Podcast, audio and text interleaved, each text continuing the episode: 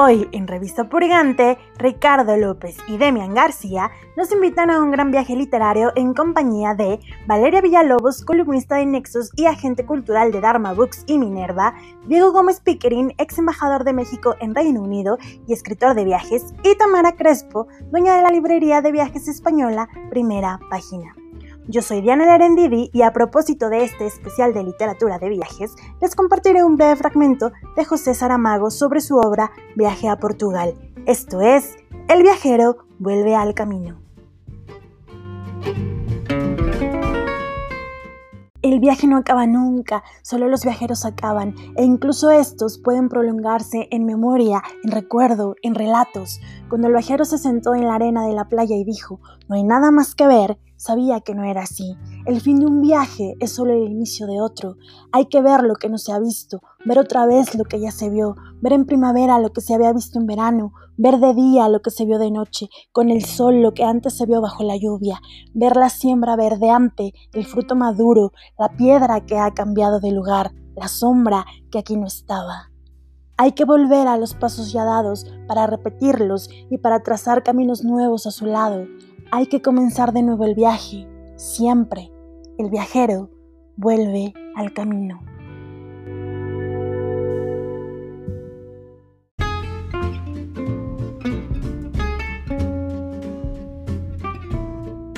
¿Qué tal amigos? Bienvenidos al podcast de Revista Purgante. Estamos de vuelta después de algunos días de ausencia, eh, justificados porque tenemos además un especial de literatura de viajes con varios invitados que estaremos muy contentos y complacidos de ir introduciendo. Eh, me estará acompañando además el, incansable Demian García. Sin más preámbulo, voy introduciendo los, los, invitados porque vale mucho la pena el episodio de hoy en el podcast de Revista Purgante. Voy a comenzar con Valeria Villalobos, agente cultural de Dharma Books, Minerva, escritora en Nexos, además viajera y lectora infatigable. ¿Cómo estás, Valeria? Muy bien, gracias Ricardo. Muchas gracias por la invitación. Qué bueno, Valeria, estamos muy honrados de que estés con nosotros. Por otro lado, también está Tamara Crespo, nos escucha y va a hablar con nosotros desde Urueña, que es un, pueblo amurallado, medieval, fantástico, en la España profunda, que además es, librera, eh, dueña de la librería Primera Página, que, que, tiene mucho sentido esta charla con ella porque es una librería consagrada a literatura de viajes, fotoperiodismo, y nos interesa mucho sumar un poco todas estas visiones respecto a la literatura de viajes o el escribir desde los viajes. También nos acompaña Diego Gómez Pickering. ¿Cómo estás, Diego? Muy bien, Ricardo. Encantado de estar contigo, con Damien y con todos los escuchas de este podcast de Purgante para hablar de viajes, que es mi tema favorito, en particular la literatura de viajes. Qué bueno, Diego. ¿Estás en Barcelona o dónde estás? Yo me estoy uniendo al podcast desde una localidad eh, gallega de nombre Ribadeo, justo en la frontera entre Asturias y Galicia, eh, al lado de la ría homónima, un lugar idílico sin duda como muchos otros puntos de la península ibérica. Pues ahí está comprobado que Diego es un viajero eh, consumado y que además sabe, sabe un montón de esto. Demian García, ¿cómo estás? ¿Qué tal Ricardo? ¿Qué tal todos por allá? Pues aquí estamos, mira, presentes como siempre. Desde la interzona otra vez. Exactamente, desde la interzona. No nos suelta nunca. Le llamamos, como saben nuestros amigos, a la interzona. Es la periferia mexicana, como tuvieron a bien llamarle la generación Beat. Pero bueno, sin más, comenzamos esta charla. Eh, Valeria, voy a empezar contigo porque estás muy involucrada en la industria de la literatura mexicana. Yo estoy pensando ahora en, algunas eh, entregas puntuales como las cartografías de Almadía. Ustedes acaban de sacar con Minerva en la colección de ínsulas dos libros fundamentales, uno de, Mary Shelley y otro de Michel de Montaigne, que, tienen mucho sentido con esto que estamos platicando. Entonces me interesa mucho saber tu percepción sobre la literatura de viajes en México. Yo tengo ahí eh, un tema, eh, me parece que no, no se reivindica como debiera, pero tú que eres eh, una profesional y estás totalmente inmersa en esto, ¿cuáles tus sensaciones respecto a esto? Pues mira, cuando me dijiste que íbamos a hablar de literatura de viajes, dije, bueno, no va a ser, o sea, una conversación no es suficiente, porque cuando hablas de literatura de viajes, hablas de una cantidad de géneros que entran en esa categoría que es enorme y que es de una tradición larguísima. ¿No? Cuando hablamos de literatura de viaje, hablamos desde diario de viaje, como lo que acabas de señalar, que es la nueva eh, colección Ínsula de Minerva Editorial, que son puros diarios de viajeros, hasta crónicas de viaje, ¿no? Donde en México tenemos representantes muy importantes, ¿no? Como Sergio González Rodríguez, por ejemplo, hasta pues otro tipo de literatura bastante más amplio que es la ficción de viajes, ¿no? Em, ahí tenemos también una tradición en México muy larga, porque yo creo que la literatura de viajes puede ir desde un tipo de literatura estilo Juan Rulfo y Pedro Páramo, que inicia con un viaje, pues sí, al infierno, pero que también es un viaje geográfico, ¿no? Hasta algo más reciente que viene en esa misma línea, que es, por ejemplo, Mateo García Lizondo, ¿no? Que recientemente publicó con Anagrama un libro extraordinario que, por cierto, les recomiendo mucho y que ganó el premio Ciudad de Barcelona, que es Una cita con la Lady, ¿no? Que es también un viaje a un poblado perdido dentro de la República Mexicana, que es muy parecido a un Comala y que por lo tanto, pues es un viaje muy parecido a cualquier tipo de pueblo abismal, olvidado latinoamericano, ¿no? Entonces, yo creo que cuando hablamos de literatura de viajes hay que pensar en qué tipo de literatura de viajes estamos hablando, porque así como les mencioné, diario, crónico, ficción, hay innumerables más, ¿no? Creo que incluso si quisiéramos pensar en el origen de la literatura eh, de viaje en México, no forzosamente diría mexicana, porque es un poco atemporal, pues por supuesto que valdría la pena pensar en las crónicas de Indias, ¿no? Pensar en Hernán Cortés, en Bernal Díaz del Castillo, en Alvar Núñez Cabeza de Vaca, ¿no? Eh, en fin, entonces pues eh, creo que aunque se considera en general un género menor, ¿no? No es el género que tiene la popularidad más grande como sí, tal vez la novela o incluso el ensayo, o por supuesto el ensayo periodístico, es un género particularmente importante en, México.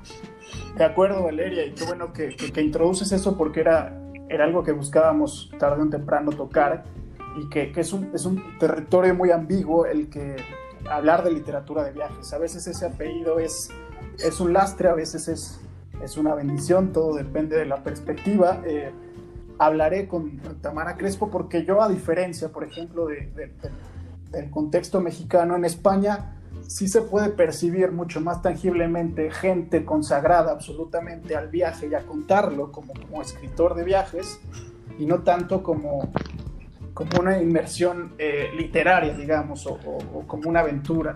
Entonces, yo puedo distinguir nombres como Javier Reverte, como Javier Moret, por ejemplo, el propio Ander Izaguirre, Gaby Martínez, que sí, sí me parece que podemos hablar, Tamara, de una tradición de, literatura de viajes que además reivindica a, a, la gente que estuvo antes de ellos. O sea, al hablar de Javier Reverte vamos a, ineludiblemente hablaremos de Bruce Chatwin o de Patrick Lickfermore. Es decir, eh, yo sí que veo ahí un movimiento. ¿Tú, ¿Tú qué piensas al respecto de esto? Pues es fantástica la introducción que nos ha hecho Valeria a este género tan híbrido, ¿no? Un género, intergéneros, ¿no? Podría decir. En mi caso, eh, la librería, como bien decías al principio, está dedicada al periodismo y fíjate cuánto se tocan, cuánto se tocan, por ejemplo, el periodismo. Algunos de los que has mencionado, como Ander Izaguirre, son periodistas, ¿no? Y Javier Reverte también lo es. Eh, cuánto se tocan que, indefectiblemente la librería de periodismo y de fotografía tenía que dedicarse también al viaje. Es una cosa como muy natural, ¿no? Eh, de hecho, grandes cronistas de viajes, no solo actuales, de épocas anteriores, eran periodistas, han ejercido el periodismo. Y de esos son los que más abundan aquí, pero me ha interesado muchísimo el punto de vista que ha planteado Valeria, porque igual que tengo a estos escritores actuales o del siglo XX, tenemos aquí a viajeros, bueno, no sé por deciros, tengo una sección dedicada aquí a América, y tengo las cartas de Cristóbal Colón. Es decir, ¿eso es literatura de viajes? Por supuesto, por supuesto, ¿no? Eh, ¿Se puede viajar hoy en día eh, con la guía de estos libros de, bueno, de, de, otras épocas? Pues también, y de hecho hay viajeros que lo hacen. Y toda esta amalgama eh, la tengo aquí, también has mencionado algunos viajeros antiguos. Mm, en España hay mucha tradición de viajeros pues eh, británicos, ya desde el siglo, británicos, eh, franceses, eh, hay, hay, toda una literatura también escrita por extranjeros en España desde el siglo XVII y XVIII, ¿no? que son una referencia también hoy en día y sigo teniendo aquí, muy cerquita. Todo esto que os cuento está en primera página. Qué bueno que continúas por esta vía, Tamara, porque justo ahora tenemos en el portal una charla con Antonio Ortuño, que no habla precisamente de literatura de viajes, pero habla sobre escribir. Y habla que escribir es trazar y seguir una ruta y, que es imposible saltarse determinadas escalas. Esto quiere decir que es ineludible leer a determinados autores en el camino, gusten más o gusten menos. Ya hemos dicho que la literatura de viajes es un territorio muy muy extenso en el que nos podemos situar ante Homero, ante Iván Matuta, ante los grandes navegantes, exploradores, podemos pensar incluso en Marco Polo. Tú, Diego, como apasionado de la teoría, como apasionado del antecedente, ¿qué piensas respecto a eso? ¿Se debe o no reivindicar con la lectura esos primeros viajeros y después contar el viaje? Bueno, yo creo que no solo se puede, sino se debe escribir eh, cuando uno viaja. Y si lo, lo, abordo como mexicano que soy, eh, pues con mucha mayor, con mucha mayor eh, necesidad hay que escribirlo. ¿Por qué? Porque si bien, como abordaba Valeria, y también me encanta, como acaba de acotar Tamara, esa eh, definición un tanto extensa de lo que podría ser la literatura de viajes, eh, lo cierto es que si nos abocamos exclusivamente a buscar narradores, eh, sean estos periodistas, sean por supuesto novelistas, sean escritores que, que desarrollen su pluma en cualquier otro género, desde eh, la perspectiva mexicana, sobre todo si hablamos del siglo XX, un poco es cuando está formada la identidad nacional mexicana desde el punto de vista, es decir, la época revolucionaria, pues tenemos a pocos, tenemos a pocos escritores de viaje, tenemos a pocos narradores que puedan eh, explicar para el lector mexicano en México o en los Estados Unidos y más a grosso modo eh, al sector latinoamericano del mundo. La literatura de viajes desde mi perspectiva, yo la primera vez tuve un encuentro cercano con ella fue a 13 años cuando mi abuela me heredó un libro que había tenido toda la vida de Blasco Ibáñez, las grandes crónicas de viajes de Blasco Ibáñez. Yo empecé a viajar a leer esas páginas y a leer las páginas, a leer los recorridos de Blasco Ibáñez, pues de cierta manera también leía sobre Ibn Batuta eh, o sobre los grandes eh, viajes de los exploradores europeos en América. Em, entonces, respondiendo un poco a tu pregunta, yo creo que se debe, no solo se puede, sino se debe como mexicano escribir de viajes. Necesitamos más eh, escritores, más periodistas, más novelistas mexicanos que con una visión mexicana nos narren el mundo, porque al final del día hoy tenemos acceso a nuevos, muchos españoles por supuesto, de otros bagajes y nacionalidades, y a viejos escritores sobre viajes, pero tenemos a pocos latinoamericanos y aún a menos mexicanos. Y creo que para entender mejor el mundo con una visión mexicana, pues nada mejor que leer esos recorridos hechos por mexicanos que necesariamente van a ir tras los pasos de todos los que han recorrido eh, los periplos que, que andemos. Eh, yo en mi caso muy particular, citando un poco lo que nos compartía Tamara, he estado recorriendo el Cantábrico, leyendo una guía de viajes de 1890 editada en Londres para viajeros británicos de la época. Entonces, invariablemente a donde vayamos, porque hay pocos lugares del mundo, o más bien prácticamente ningún lugar del mundo que no se haya explorado al momento, eh, vamos a andar tras los pasos de alguien más y va a haber referentes, referentes cercanos, lejanos, eh, pero que nos van a incidir y a, influenciar. Siempre tenemos un referente, sea que lo hayamos leído o sea que alguien nos lo haya dicho o contado. Entonces, vamos siempre tras los pasos de alguien, sea que hayamos leído la literatura que esta persona haya escrito. Eh, y lo que nos falta, desde mi punto de vista, y agregando a, tu pregunta, eh, es más, más mexicanos quizá o más viajes narrados por latinoamericanos en general. Me gusta, me gusta lo que, lo que habla Diego, porque Patricia Almarcegui, que es una también gran escritora española, que, ha consagrado su literatura a Irán, por ejemplo, eh, hablaba que la literatura de, viajes se reescribe. Es, un poco, antes que viajeros somos lectores, como dice Diego, y después eh, pues seguiremos hablando un poco de, sobre ese dilema, sobre cómo contar el viaje, pero Demian García, ahora hablo contigo y, voy a ir un poco a la inversa. Eh, estaba de acuerdo con Diego en el sentido de que el, el, mexicano, en términos generales y quizá latinoamericano, porque tenemos referencias muchísimas. Por ejemplo, Salcedo Ramos en Colombia es un gran periodista narrativo que a mí personalmente me fascinaría verlo contar el mundo. Y es, es, es un hombre que está abocado a contar el contexto latinoamericano, por ejemplo. Pero a la inversa, eh, el hablar sobre los que abordan México, o sea, esos, esos ojos extranjeros abordando México, sí, sí tenemos muchas referencias y de todo tipo. Eh, se me ocurren el mismo Bolaño, que, se desvinculó intelectualmente de Chile y encontró en México un refugio. Eh, Vila Matas, que es un autor mucho más clásico, mucho más eh, consagrado con el cano, por así decirlo, encontró en México y su, entrañable novela Lejos de Veracruz eh, mucho sosiego intelectual, cultural y de todo tipo. Tenemos a, a Kerouac y Burroughs abordando México de una manera mucho más extravagante, a manera de aventura, digamos. ¿Tú qué piensas que despierta México en esos viajeros y, que no despierta el mundo en esos ojos mexicanos que quizá faltan para contarlo? Bueno, de, entrada tengo que estar de acuerdo con lo que mencionaba Diego hace un momento. Necesitamos abarcar no solo México, sino Latinoamérica, como mencionaban, de manera pues un poco particular, pero también general, eh, necesitamos perspectivas, ¿no?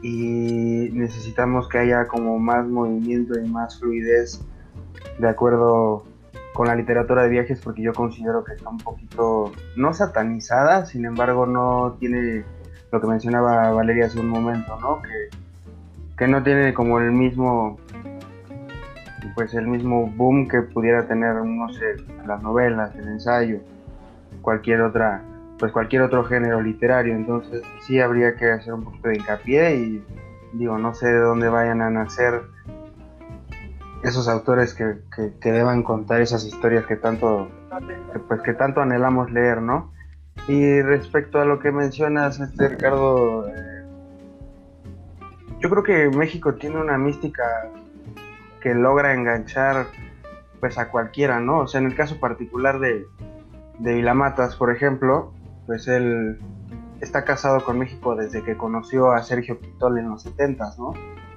O sea, él menciona, mencionaba, ¿no? Por ejemplo, en su discurso cuando le entregaron el premio de la FIL hace no muchos años, de la FIL de Guadalajara, perdón, hace no muchos años, que pues gracias a Sergio Pitol es que él escribe, ¿no? O sea, ya desde ahí, digo, tal vez no es México, México capital, México como territorio, pero sí es una parte esencial de México como fue Sergio Pitol, ¿no? Y lo mismo sucede con Bolaño, que nos podemos ceñir si quieres nada más a la Ciudad de México, a lo que antes era el Distrito Federal con, con el Café La Habana, por ejemplo, con el movimiento que creó, que es además el leitmotiv de su novela fantástica Los, Detectives Salvajes.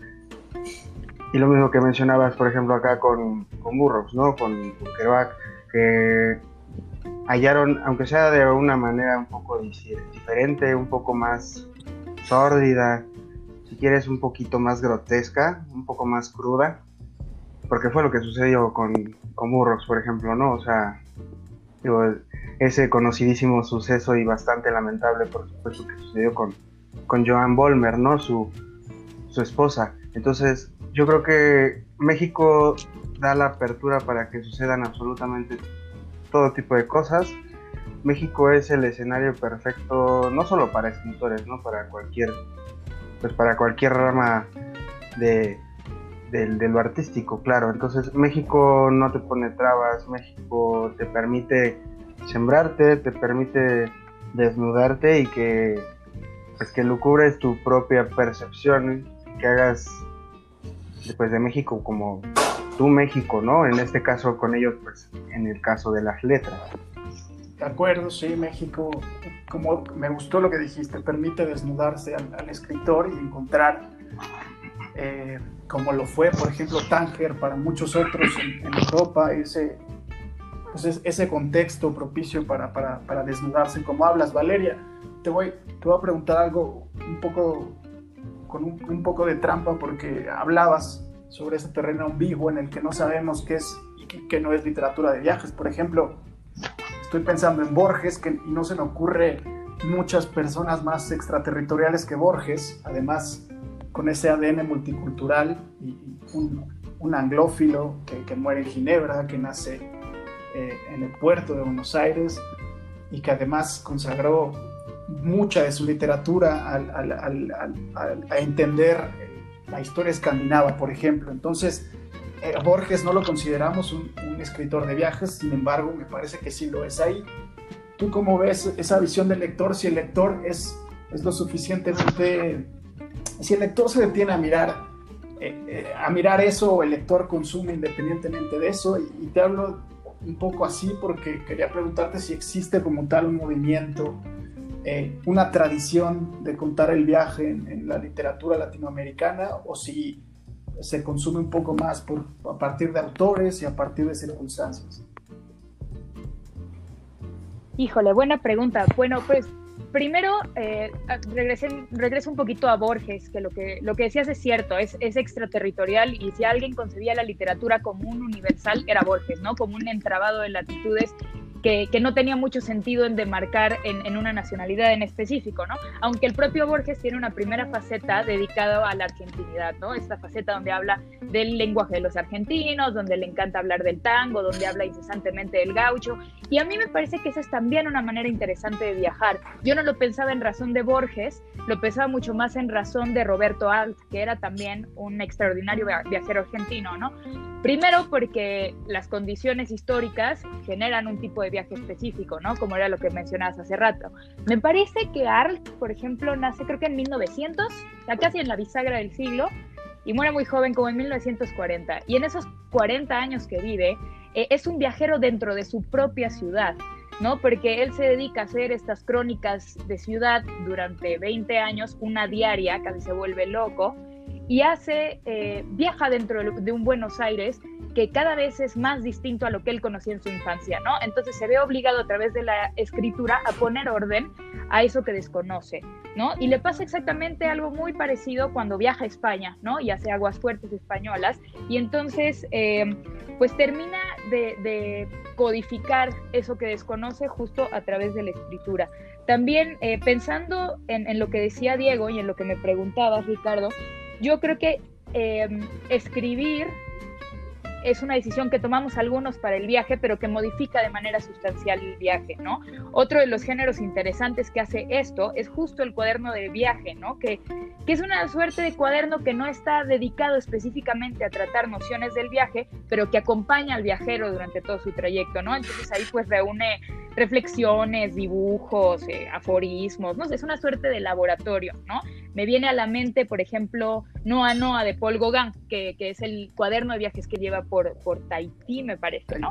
Eh, y, sí, entonces, eh, yo que llevo esa práctica también, estoy de acuerdo con Diego en que al llevar un, un tipo de literatura eh, o, de ejercicio de escritura durante el viaje, eso modifica la manera en que percibes absolutamente todos los lugares y cómo interactúas con ellos también, ¿no? Eh, entonces, pues sí, como lector, generar escritura sobre el viaje, estar en contacto sobre el viaje, eh, bueno, con cualquier tipo de, escritura en torno al viaje, es nutritivo incluso cuando no viajas, ¿no? Cuando tienes este tipo de viajes como Borges o como Alt dentro de su propio espacio natal en donde la condición de extranjería viene de una suerte de, extrañamiento frente a lo cotidiano. Algo ha cambiado y no lo entiendo, ¿no? Entonces, ese me parece también otro modo de viajar. No sé si contesté a tu pregunta porque dije mucho. No, no, no. Para nada, porque además comienzas a dar pistas sobre, sobre otro tipo de viaje que, puede incluir e incluso involucrar más allá del desplazamiento, que es el viaje introspectivo, el viaje interior, un viaje más metafórico. Tamara, tú como periodista seguramente tendrás mayor estima por la literatura de no ficción que la de ficción, hablando en el contexto de, de literatura de viajes, pero por ejemplo pienso en Bruce Chatwin, en los trazos de la canción, en estas licencias literarias dentro de las crónicas sobre los aborígenes australianos y toda esta experiencia que vivió el autor ahí. ¿Tú, qué piensas sobre estas licencias eh, novelescas, literarias? eh, ¿cómo ves que bordee la frontera de la ficción y la no ficción en las crónicas de viaje? Algo maravilloso, ¿no? Eh, pues eso. Una variedad, pues eso, tan rica como en este caso de estas, son estas crónicas, ¿no? Creo que, sí, que es, que es fantástico que se mezclen, igual que en el periodismo, pero, pero Em, en fin, sin, que reste cuando uno va a contar una historia, sin que nada de lo que cuente sea inventado, evidentemente, pero dándole un valor literario, poético incluso, pues, pues mm, ganan, ¿no? Más que pierden. Interesante lo que planta Tamara porque además toca uno de los epítomes quizá de ese periodismo que que burla y que roza la ficción como fue Truman Capote con la sangre fría, que, que, tendrá distintas lecturas. Diego, tú fuiste corresponsal, por ejemplo, en la, la África subsahariana, sé que es un territorio que, al que le tienes estima especial y que conoces bien. Eh, ¿Tú cómo ves ese tema? Como, como fuiste periodista, eh, además acabas de sacar un libro que, que, que relata o que, que condensa experiencias como diplomático en la diplomacia. Lo hemos platicado antes, hay, muchos ejemplos de grandes viajeros, lo fue Sergio Pitol, que ya venía tocaba en Europa del Este, lo fue Octavio Paz, incluso en la India, eh, Carlos Fuentes. Eh, tú tienes esta, digamos, estos eh, este doble brazo como cronista de viajes, fuiste periodista y como diplomático, pues accediste a, diferentes cosas. ¿Cómo, ¿Cómo percibes tú el contar el viaje a partir de estas experiencias? Bueno, para mí, al final del día, el, escribir sobre viajes, el contar de viajes, como lo citaba Valeria, es una cosa personalísima. Es un ejercicio que uno hace para entender mejor el entorno. En este caso, el mejor ejemplo, sin duda alguna, dentro de la literatura mexicana, aunque no necesariamente se clasifique como literatura de viajes, pero que perfectamente embona en la definición extendida de la que hablábamos al inicio de la conversación, es Vislumbres de la India, de Octavio Paz. Vislumbres de la India es uno de los últimos libros que se editan, eh, estando Octavio todavía vivo, y es un libro muy importante, aunque es un libro que se lee en una sentada, eh, no recuerdo el número de páginas de la, de la, edición en particular que yo tengo, pero eh, hablamos de alrededor de 100 páginas, algunas más, algunas menos. Y un libro para, para paz fundamental. ¿Por qué? Porque le reconecta con una, un periodo eh, esencial en su vida, que es el año 68, cuando él deja el Servicio Exterior Mexicano, cuando él deja la diplomacia, se separa no solo de la diplomacia, sino del Estado mexicano, entre comillas, para los eventos eh, funestos de ese año en la Ciudad de México. Y eso lo vive en la India. La India un país en el que pasa ocho años, un país en el que recorre no solo desde el Ganges hasta, hasta, hasta la parte sur de Goa y Kerala, sino lo que incluía en ese momento la circunscripción de, de la embajada de la que estaba a cargo, que se extendía incluso a Afganistán. La representación diplomática en México ante, en ese entonces el reino afgano, pues le correspondía al embajador en la India. Vislumbres de la India viene a cerrar yo creo, un capítulo personal fundamental en la historia de paz, que es un libro que permite a, aquellos que les gusta entender un poco más de paz, eh, poner las cosas en contexto, pero que también permite a aquel que no sabe nada de paz o que incluso no le interese paz, permite viajar a la India y viajar a la India con una mirada mexicana. Es, si ustedes lo recuerdan, eh, eh, ¿no? Con, con, con, con cierta presteza, se darán cuenta que, en sus páginas uno puede viajar y entender a la India, porque yo viví en la India, yo viví en la India hace 20 años, estuve por casi más de un año en Nueva Delhi, y una de las cuestiones que a mí me costó más trabajo como mexicano y como al final del día como occidental, era entender o tratar de entender o llegar a un nivel de entendimiento que me permitiera romper las barreras que yo sentía naturales en la India. Quien haya viajado a la India, quien haya vivido en la India, quizá pueda eh, entender más que entender pueda ponerse dentro de los zapatos que hoy explico. Y leer mis nombres de la India para mí fue un antes y un después de mi experiencia en la India, un país al que he regresado millones de veces. Respondiendo a tu pregunta, Ricardo, que creo que para estas alturas de la respuesta ya se me olvidó, creo que es fundamental, fundamental para aquel mexicano que viaja, narrarlo, narrar lo que ve y narrar. Siempre lo vas a narrar, y aquí está un poco hilado quizá con la respuesta que nos daba hace unos momentos Tamara, Em, con cómo tú ves las cosas. Hablemos de Kapuczynski, que quizá no lo hemos tocado, un periodista. Al final día Kapuczynski fue corresponsal de la, de, la, agencia polaca eh, de noticias, ¿no? Del Notimex, de, que ya desapareció, bueno, se transformó, no Notimex, aunque también Notimex, pero ese es otro tema de otro podcast. Eh, la Agencia Polaca de Noticias se, se, transformó, ya no es lo que era durante la época de la Guerra Fría, durante la época del Estado comunista y del Partido Comunista Polaco, pero Kapuczynski era el, el, corresponsal en jefe eh, muchos años para África. Hay libros maravillosos, El Emperador, que habla de la corte de Haile Selassie, qué, qué, se le critica a Kapuczynski? A Kapuczynski se le, se le, critica precisamente esas licencias literarias, pero que para mí son licencias poéticas fundamentales. Puede que el trono de, del emperador no tuviese el dorado de león, eh, no que describía Kapuczynski, pero puede que no lo tuviese porque lo, lo veía reflejado con otra óptica a lo que voy. Em, uno, la crónica creo que es uno de los géneros más recurridos porque es uno de los géneros más ricos, porque a su vez mezcla muchos géneros. Y dos, Em, creo que el periodista, el escritor el que escribe sobre viajes, lo hace siempre desde su trinchera, desde su óptica, pero eso enriquece desde un punto de vista para el enriquece más el producto final en términos del lector y de quien lo lee. Yo, África, que como bien dice, un, un continente que conozco muy bien, no solo porque sigo siendo corresponsal para la revista Proceso del África subsahariana, sino porque he vivido ahí en varias ocasiones, porque viajo al continente por lo menos un par de veces al año, siempre y cuando no haya epidemia de por medio. Yo, el África de Kapuczynski, eh, es una África distinta quizá de mi África de los jóvenes en Nairobi, un libro que, eh, Sergio González Rodríguez, a quien citamos hace, hace momentos al inicio, pero Valeria, eh, calificó como el mejor libro que se ha escrito en México sobre África. Es una África distinta, pero una África de gran valía y una África que me lleva a entender mejor al África que yo he vivido como mexicano y que creo que podrá ayudar a viajar aquel que no ha estado en África a estar de cierta manera en África. Un, la, la literatura de viaje es algo personalísimo, pero algo necesario, sobre todo para quien, aquel que tiene la fortuna de, echar camino, de hacer camino, y al, y al, hacer camino, pues traerse de vuelta consigo a alguien. ¿Por qué? Y con esto termino, perdón por extenderme tanto, porque a través de esa literatura de viajes, como mexicanos, y, y hablo de quienes escriben literatura de viajes siendo mexicanos o latinoamericanos, vamos a entender mejor al mundo vamos a entender mejor a nuestros países. De nuevo cierro con paz y Vislumbres de la India. Vislumbres de la India no solo nos regala una visión única de la India, sino que también nos ayuda a entender de cierta manera a México, al México de paz y al México de una época.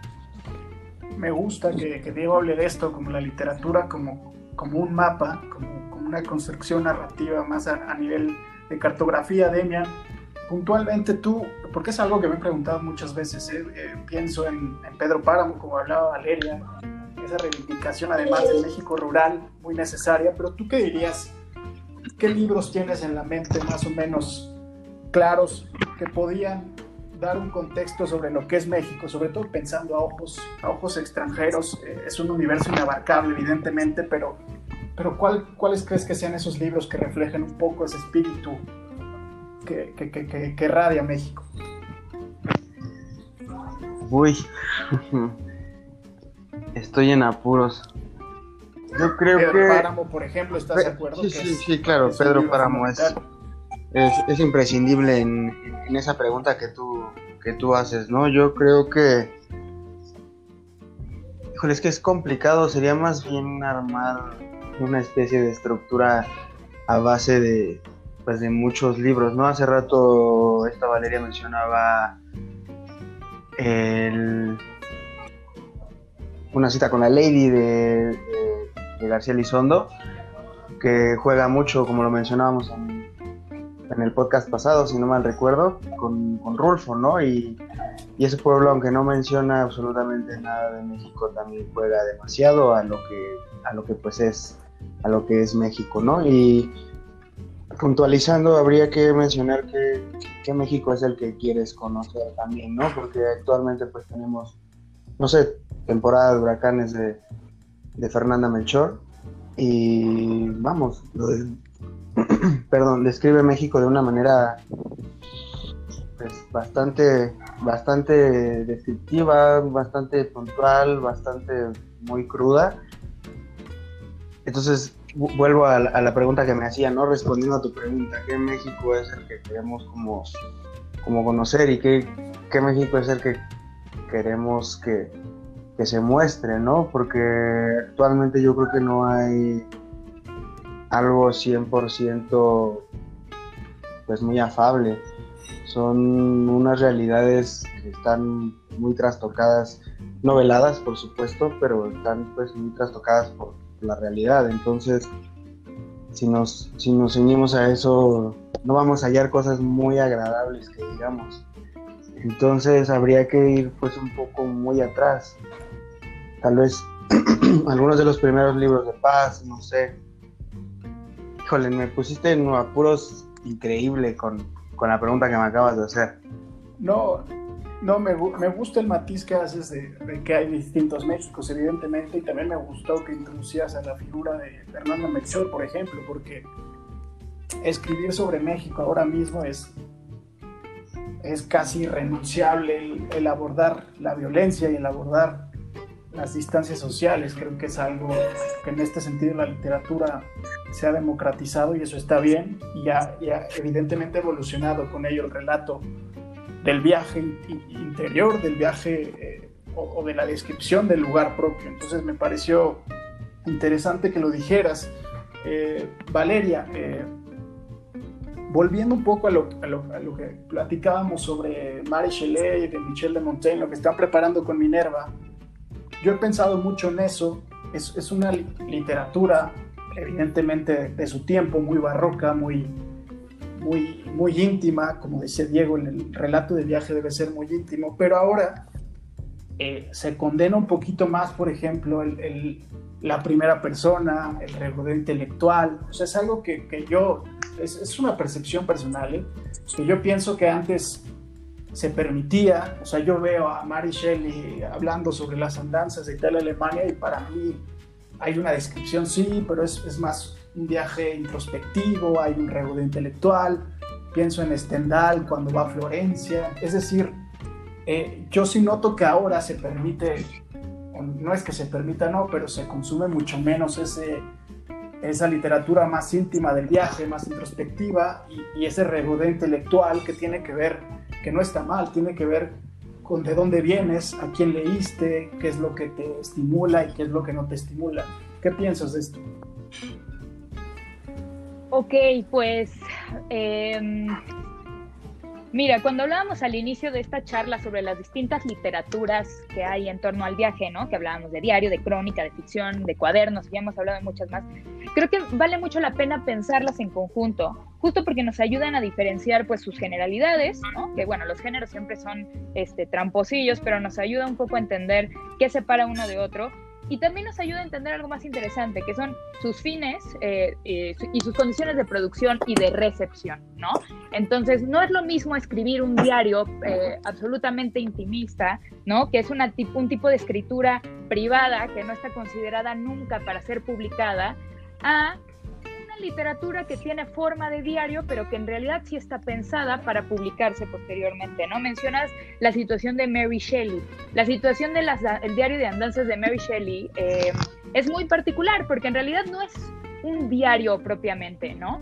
Es una compilación de cartas que ella durante su viaje, que es el Grand Tour, por este, Europa con su hijo como chaperona de su hijo universitario, pues envía cartas a su natal Reino Unido sobre todo a su hermana que vive en Londres, a Claire, y esas cartas, que suman tres tomos, son muchísimas cartas, em, tienen cierta forma de diario de viaje, pero no dejan de ser cartas, ¿no? Entonces, en esas cartas se hablan de itinerarios de viaje, desde lo que conoció, a dónde fue, lo que más asociaríamos con un eh, diario de turista, ¿no?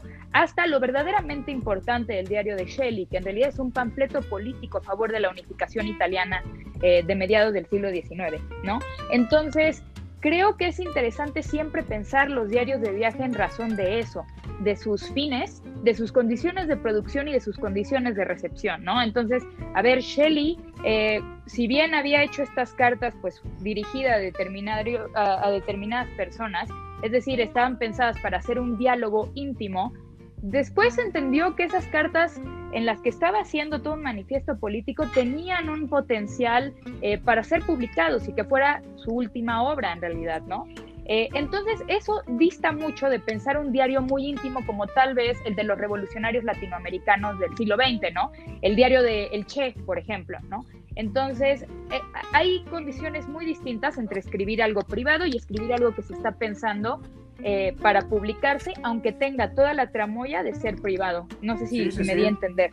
Que ya me No, de eso se trata, de abordar, de introducir temas y después abordar otras cosas, porque es, es lo que nos, nos mantiene cómodos aquí en este podcast, que es una charla extendida y de la que aprendemos muchísimo. Tamara, por ejemplo, te pregunto directamente como, como librera, ¿qué está consumiendo la gente? Puntualmente hablabas de, de, que tienes desde eh, temas de cartografía, desde los navegantes, evidentemente tendrás a autores como Xavier Aldecoa, por ejemplo, que, que, ha explotado el tema África a nivel ventas incluso.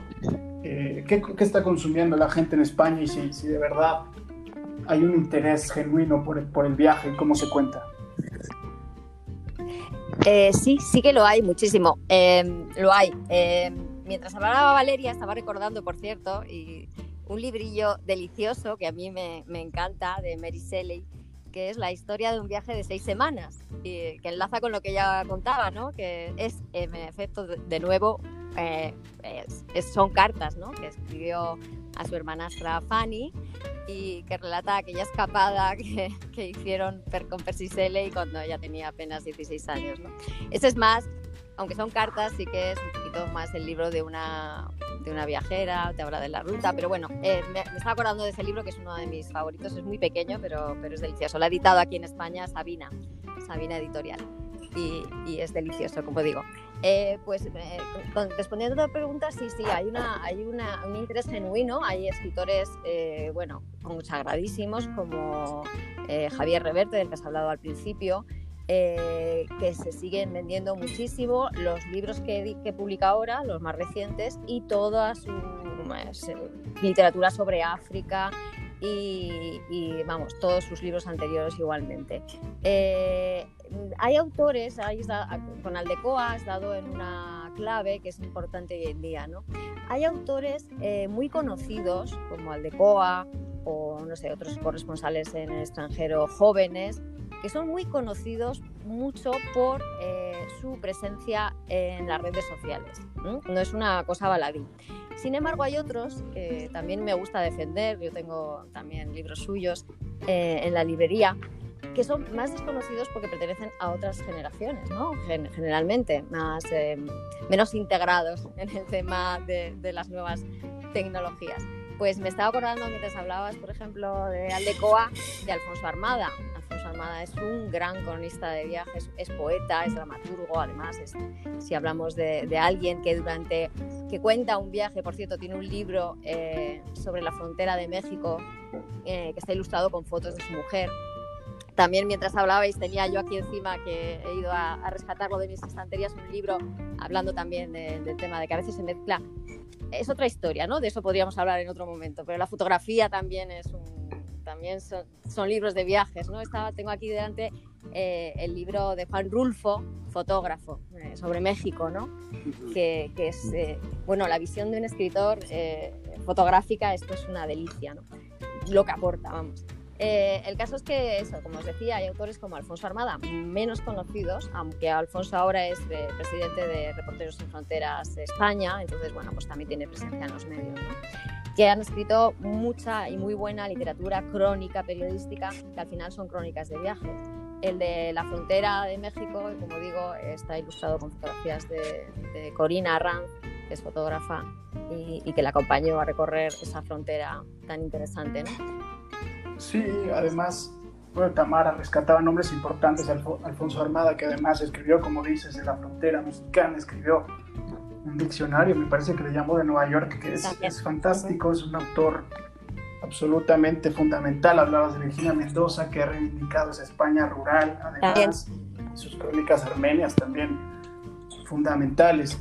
Eh, Diego, contigo me, me, me, interesa tocar, tú hablaste en algún momento, recuerdo bien en la presentación del, del, Diario de Londres, que fue tu último libro, hablabas de ese hiato entre, entre los diplomáticos que escribían o los escritores que hacían diplomacia. Eh, tuvimos muchos históricamente muy buenos, Rosario Castellanos, Carlos Fuentes, hablábamos, pero sí, sí estoy muy de acuerdo contigo que hay un hiato muy, muy, muy, muy marcado y que, que, que, tú decidiste y, te aventuraste a publicar esto? ¿Qué, qué, sensaciones te deja este tema? Bueno, yo creo que la historia de, la literatura y la diplomacia en México es una historia tan longeva como, como la historia de nuestro país. Em, por supuesto, eh, Rosario Castellanos, como mencionas, Carlos Fuentes, Octavio Paz, de quien hablábamos hace poco, pero podemos hablar de incluso Alejandro Estíbil, de la generación del crack, si hablamos de representantes más jóvenes, o Alfonso Reyes, si, si, hablamos eh, un poco más hacia atrás. Em, creo que eh, es, es, un híbrido interesante porque al final del día el diplomático, sea mexicano, o sea del país que fuese, el diplomático ve eh, un mundo que poca gente puede ver. Eh, si hablamos de, mi último libro que mencionas, Diario de Londres, pues uno de los propósitos era, era, era compartir, ¿no? Ver el interior del Palacio de Buckingham, desde las habitaciones privadas de Isabel II hasta el Salón de los Embajadores, o, conocer al príncipe Carlos eh, sin, sin, sin el, en, entorno eh, de, personas que, usualmente siguen al, heredero, al, futuro rey de Inglaterra, o, sentarse a hablar con Juliana Assange sin que haya de por medio, por supuesto, escuchas porque estás al tener una embajada eh, y porque tienes a los servicios secretos británicos eh, vigilando constantemente el interior de esa embajada donde pasó Assange, pues más de, ocho años, no, no, siete años, las matemáticas no son lo mío, pero creo que fueron entre 6 y 7 años justo que pasó encerrado en ese espacio tan mínimo eh, del oeste de Londres. Es decir, em, yo creo que los diplomáticos eh, viven circunstancias y, ven partes de la realidad que quizá nosotros, los no diplomáticos, no, no, no, no, no vemos o no tendremos oportunidad de, de vivir no, no, no de la misma manera o no, no de primera mano. Quizá lo podemos hacer eh, a través de fuentes, de segundas o de terceras fuentes. Por eso se me hace, yo creo, una combinación que siempre ha ido muy bien. Eh, hablamos hace unos momentos del caso en la anterior ronda de preguntas de Octavio Paz y la India eh, y esa visión particular de Paz en la India, que si, que si lo leemos entenderíamos perfectamente esos 15 primeros años después de la partición británica. Eh, es decir, creo que, que, ese maridaje entre diplomacia y literatura en México no es un maridaje particular de nuestro país, es un maridaje que encontramos en muchos otros países y va o es resultado de dos situaciones. Número uno, que, es eh, tradición que, que la gente que guste de leer y sobre todo la gente que guste de escribir eh, que ejerza la escritura como profesión esté dentro de ámbitos de toma de decisiones que le lleven a, en ciertos periodos de su vida, ejercer cargos eh, de diplomático. Y por otro lado, a que el diplomático de nuevo, y lo que decía hace unos instantes, vive de una manera muy particular circunstancias eh, y momentos, momentos de la historia y momentos de de la realidad que el resto de la gente quizá no vive de la misma manera. Y en ese tenor es que nace quizá la oportunidad de describirlo, sea por supuesto a través de la muy ensanchada literatura de viaje, como definida al inicio de la conversación, o sea a través eh, de, libros que pertenezcan a otro género o de ejercicios literarios eh, de toda índole, pero que, que reflejen un poco de, esa, de, de esa experiencia vivida y de ahí creo yo esa, esa, larga historia entre la literatura y la diplomacia en México, que de nuevo no creo que sea exclusiva de nuestro país. Muy bien. Eh, antes de introducir a Demian con, con, un tema que tengo pendiente con él, me gustaría que fueran pensando en recomendaciones de literatura de viajes. Eh, solemos en el podcast, en el cierre, recomendar lecturas. Y en esta ocasión, por ser un tema especial, nos gustaría que fuera enganchado en el contexto de viajes. Vayan pensando, yo les daré más tarde la mía.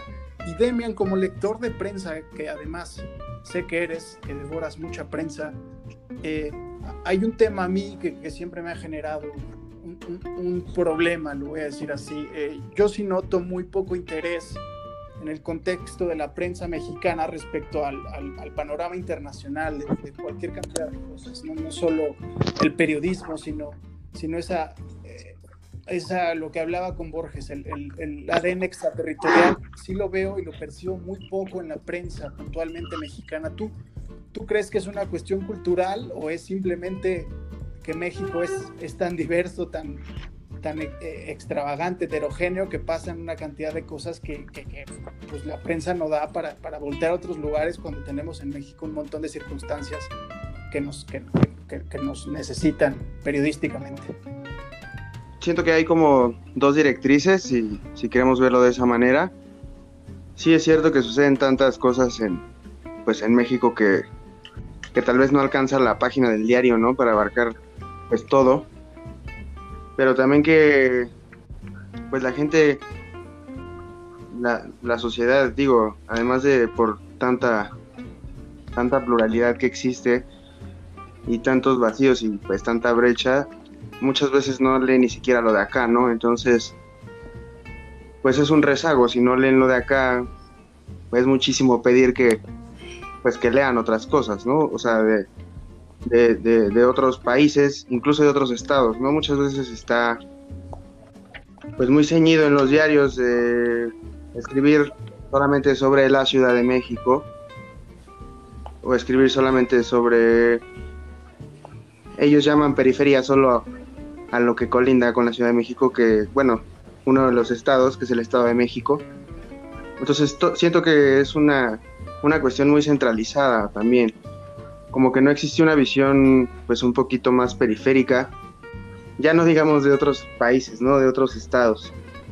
Yo creo que es un arraigo pues cultural, periodístico, híjole, pues es muy, es muy complicado y es cierto que también pues hay muchísima información que abarcar, ¿no? No, no alcanza toda y pues no toda interesa, lamentablemente. Estoy de hablaba de periodismo porque me parece indivisible el periodismo respecto a la literatura y estoy de acuerdo con el tema del centralismo en ambos, tanto en la literatura como, como el periodismo. Ya vamos a cerrar este podcast con la recomendación. Yo voy a arrancar para darles tiempo si es que no han pensado en, en alguna. Y a mí me gustaría recomendarle a la gente que nos escucha un, libro distinto, un libro interesante, escrito por Lorenz de Arabia, que fue un libertador, el, libertador árabe, un, traidor, se tuvo que inmiscuir en las grandes revueltas árabes para, para derrocar esos últimos coletazos del Imperio Otomano en el contexto de la Primera Guerra Mundial, pero es una, para mí, y leía, por ejemplo, a Gaby Martínez decir que era el libro total, porque mezcla ese ensayo personal, mezcla ese, ese, desplazamiento físico, mezcla esa descripción del lugar, del temperamento, de los aromas. Me parece un libro muy adecuado, además situado en, en, Oriente Medio, una zona muy convulsa desde, desde aquellos tiempos. Me, me, gusta recomendarlo porque es un libro absolutamente fascinante. Además, el personaje da por sí solo Lorenz Arabia, Los siete pilares de la sabiduría. Valeria Villalobos, ¿tienes alguna recomendación? Sí, bueno, ahora con todo lo que han dicho, creo que leemos en realidad más literatura de viajes de las que creemos, ¿no? Pero, pues mira, siguiendo con su recomendación de Lawrence de Arabia, eh, una muy amiga suya, que fue Gertrude Bell, fue una extraordinaria viajera y tiene también textos alrededor, le decían la reina del desierto, ¿no? Entonces ella fue un personaje muy importante que estuvo eh, en la Primera Guerra Mundial eh, colaborando con el Servicio Británico de Inteligencia Militar en el Cairo y después en, en otros lugares. Eh, y es una viajera del desierto extraordinaria, entonces les recomiendo que se acerquen a sus diarios. Y los otros diarios fueron de los que ya hablamos, que son las andanzas por, Alemania e Italia eh, entre 1842 y 1843 de Mary Shelley, que está publicado por Minerva Editorial. Entonces son mis dos recomendaciones.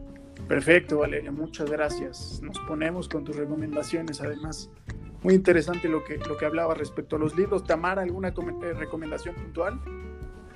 Pues nada, nada, que lo de Lawrence de Arabia me ha recordado a un libro que hay eh, editado aquí en España por Interfolio, una editorial de libros de viaje muy interesante, que se titula Lawrence antes de Arabia y es el primer viaje de, con apenas 17 años de Lawrence desde Oxford Ah, y bueno, tiene la frescura de esa juventud, ¿no? Que no tiene nada que ver con el, con el luego maduro. Ese os lo recomiendo ya siguiendo también el hilo, ¿no? De fantástico este de Lawrence Arabia. Y luego es que me cuesta mucho me cuesta mucho elegir, ¿no? Pero, pero por hablar de viajes introspectivos llenos de poesía y de otras cosas, pues os recomendaré sobre España y ya que estoy en un pueblito de esta España vacía, em, con tan poquita población, pues La naturaleza del silencio, que es un libro que del escritor Suso Mourelo, un escritor viajero, eh, de los que se queda a vivir en los lugares de los que habla, porque vive la, mitad del año en Japón, ha escrito crónicas impresionantes sobre Japón y libros, sobre China también. Eh, y este es sobre España, son nueve meses que pasó en cuatro pueblitos de España de menos de 100 habitantes, La naturaleza del silencio, en el que habla de muchísimas más, más cosas, como la buena literatura de viajes. Buenísimo, Tamara, y qué bueno que sacas Interfolio, que coincido que es una editorial muy, muy interesante. Eh, recomiendo también mucho los libros sobre los exploradores de los polos, por ejemplo, Amundsen, que es mítico, Ronald Dahl, es, es fantástica esa editorial. Eh, Diego, te escuchamos. Bueno, yo recomendaría, eh, aunque no sea expresamente literatura de viajes en el sentido más estricto del término, sino en el sentido más ampliado del que hemos hablado durante todo el podcast, uno de los mejores libros desde el punto de vista de Stefan Zweig, eh, escrito casi al final de su vida, y eh, se llama Magallanes, El hombre y su gesta. Acaba de, reeditarse el año pasado, 2019. Magnífico, porque, sí. Porque justo cumplió, eh, cumplió, se, cumplió medio siglo de la vuelta al mundo de Magallanes. Magallanes, El hombre y su gesta de, de Zweig. Y el, la segunda recomendación, porque también vale aquí un comercial, es mi último libro que estará ya en librerías, en plataformas online de Taurus eh, y su favorita a partir de octubre, que es Cartas de Nueva York, justo un gran homenaje a esa ciudad y, eh, pues, de, su servilleta, Diego Gómez Pickering, Cartas de Nueva York eh, de Taurus. Son mis dos recomendaciones. Buenísimo, Diego, y pues ahí, ahí está Tamara, ya tienes ahí Uy, ese Bike tiene además libros de viajes, por cierto, ¿eh? Uno es sobre América y la India, pero tiene más de España, de Rusia, de Bélgica, en fin. Gran, también, también. Gran escritor de viajes. Un lujo. Un lujo, un lujo, sí, señor. será, será bonito ver tu libro ahí en ese pueblo hermoso, amurallado, que es Urueña, que es la única villa de libro en España, además. Y bueno, también tienes Altair en, en, Barcelona, Diego. Entonces, mucha suerte con lo que venga con, con, ese libro. Estaremos ansiosos por leerlo. Demian, ¿con qué cierras? Cierro con el último libro de Javier Reverte, que se llama Suite Italiana, de la editorial Place James, española también. Eh, digo, es un, es una visión bastante interesante. Apenas veía una entrevista que le hacían en el país y él menciona que curiosamente le gusta escribir de viajes, pero casi no lee literatura de viajes. Entonces, otro hasta ahí. Eh, curiosamente escribe sobre los pasos de Joyce, de Rilke, Thomas Mann. Entonces, es un libro, a mí me pareció fantástico. Conocer con base en sus letras, las letras de otros autores. Entonces lo, considero imperdible y acaba de salir este año a principio, si no mal recuerdo. Y pues digo, mala promoción, pero está en Amazon, entonces sí pueden y en primera página, por ahí. Y en primera página. Hay que ver, hay, que ver porque le... Vamos todos para allá, está increíble ese lugar. El envío a México es, es costoso. Yo, yo estuve viendo con Tamara que me... Sí, sí. Pero hace poco he enviado, he enviado, he vuelto a probar y ha funcionado a, América, así que igual, quizá, quién sabe. Bueno, si ya son dos, pues ya es más fácil, ¿no? Y bueno, como, dice Demian, se quedó ahí ese tema. Javier Reverte, un gran, gran escritor de viajes, se quedó ese tema, la inspiración para esos escritores, que muchos, muchos son lectores de poesía, de literatura, a secas, no, son, no son consumidores de literatura de viajes, que además, lo hemos dicho, es un territorio en vivo y que, de lo que se trata es leer y contar el viaje. Les agradezco mucho. Valeria Villalobos, muchas gracias. Muchas gracias a ti y a todos. Que estés muy bien. Tamara Crespo, te agradezco mucho el espacio y aprovecho el comercial. Tenemos una entrevista en el portal con Tamara Crespo para los que quieran conocer un poco más de este fantástico lugar. Gracias, Tamara. Eh, sí, Muchísimas gracias a vosotros. Ha sido un placer y bueno, y muy, muy eh, interesante. Gracias. Diego, muchas gracias. Suerte con, con Cartas de Nueva York. Que siga corriendo también el diario londinense. Un abrazo. Un abrazo, gracias Purgante, Damien, Ricardo. Un placer compartir este espacio con dos inenarrables eh, viajeras como, como, fueron Tamara y Valeria. Eh, un saludo a todos. Demian, muchísimas gracias otra vez. Siempre un gusto, saludos a todos. Revista Purgante, gracias a todos. Hasta pronto.